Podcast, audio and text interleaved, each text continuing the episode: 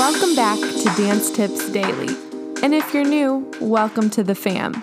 I'm your host, Danny Albertina, and this is the podcast where I read to you, with the author's permission, of course, short and sweet dance excerpts on topics such as choreography, performance, mental health, physical health, nutrition, education, and more. Bonus episodes released the first of every month featuring exclusive one on one interviews with those who keep our dance community alive. If you're ready to spend a little time getting a little better each day, let's dance in.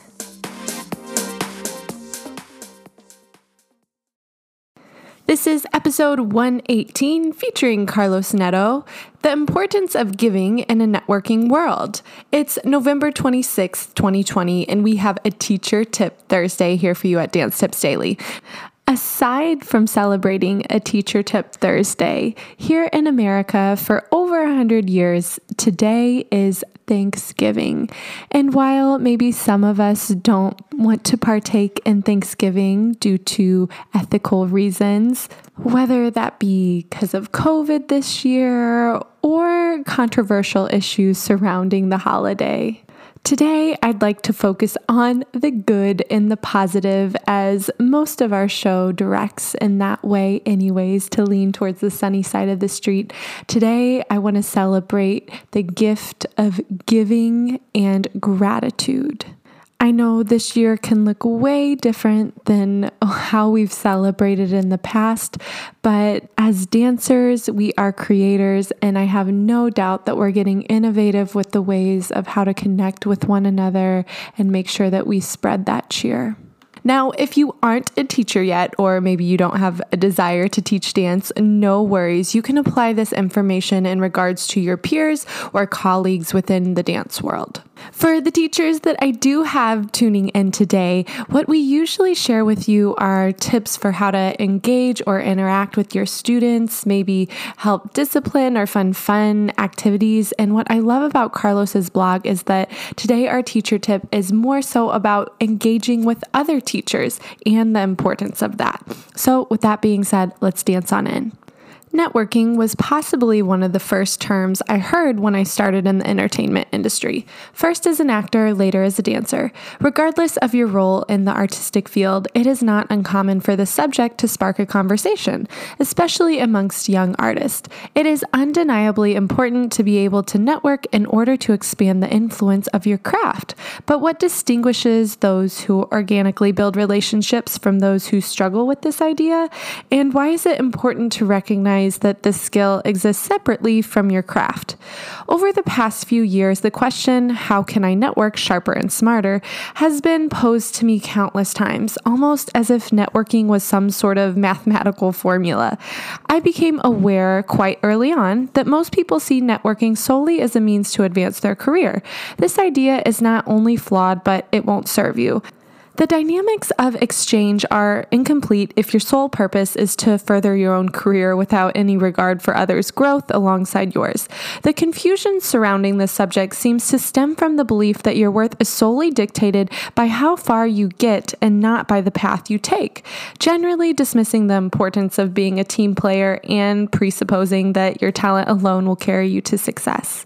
The way we can relate to each other is constantly evolving, and the old, Hi, my name is Carlos please book me is no longer enough to satisfy the expectations of a professional exchange. Hence, working on becoming a genuine human being is just as important as working on your networking skills. Putting it simply, one is the other. After years of experiencing professional relationships, I'm convinced one cannot discuss the topic without approaching sensitive issues linked to how we treat each other as fellow artists and what we are willing to sacrifice for our goals.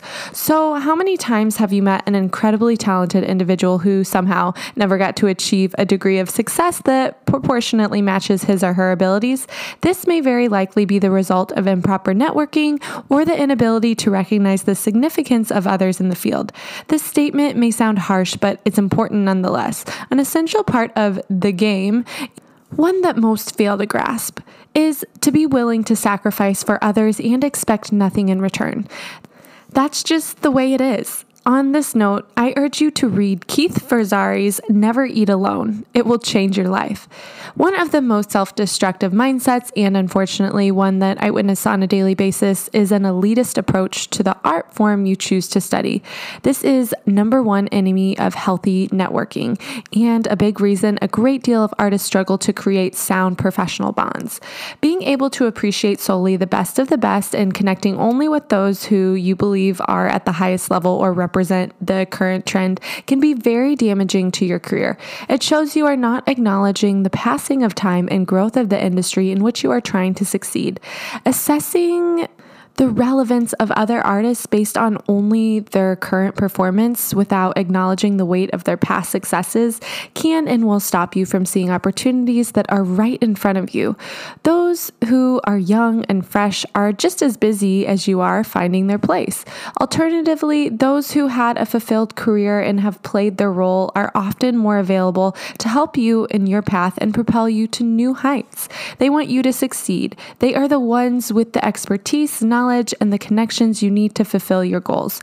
So, my advice is simple let go of what you think is good or bad. Try to see the bigger picture, acknowledge everyone's values, support, love, and give to artists no matter what. In this context, giving in quotes can range from offering your assistance to simply supporting someone's work by recognizing what you like about it. Always know your worth, but remain humble to the idea that everyone has something to give. Focus on helping others grow, and you will be rewarded. This will never fail you. Let go of, in quotes, business is not personal, and recognize that in the creative world, personal, genuine relationships are vital. That is what networking is all about. Build a flawless reputation and give potential employers no other choice but to hire you because you have done that much for them. Being introverted is understandable, but not an excuse. Practice with a friend, train your sociability, and it will take you far. A genuine and social person equals a good network networking artist, and a good networking artist equals a successful artist. Work to be a person in the service of others, and you will never have to worry about networking, as it will just happen for you. Thank you so much to Carlos Neto for giving us permission to share his words today. Just like Carlos's blog mentioned, oftentimes on the show we do talk about the importance of connection, but not just any connection, genuine connection. And in doing so, we let go of the idea of having big expectations that come out of that I love that he mentions at the end of the blog letting go of what you think is good or bad. I know I used to have such imposter syndrome whenever I'd talk to or thank major artists or choreographers for classes and I'd I'd think like, "Oh my goodness, uh, you know, how, here who am I to take up their time?" And but at the end of the day, it takes only but 2 seconds to say thank you after class and share a genuine smile. It's my job to hold myself up to my own standards. It is not my job to worry about the way people interpret it, especially if I know in my heart of all hearts it's coming from a good place. My challenge for you today is to reach out to another teacher. Maybe it's someone who teaches a different genre, or maybe it's someone who teaches a different age range than you. You're on opposite schedules at your studio or in your virtual studio, and just make the connection. Say, you know, share a little bit about what's been working in your classes. And most times, whenever you ask for advice, people are more than willing to share. Not only do we have in common that we're human and that we all bleed red, but especially when it comes to artists in the dance world, we have another commonality, which is our immense love of dance.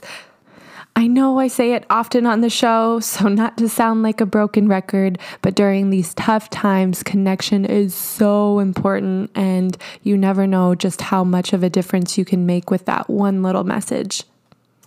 Wishing you happy networking and, as always, happy dancing.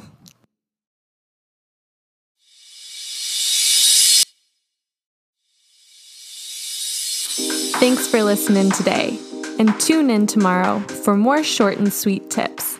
Happy dancing.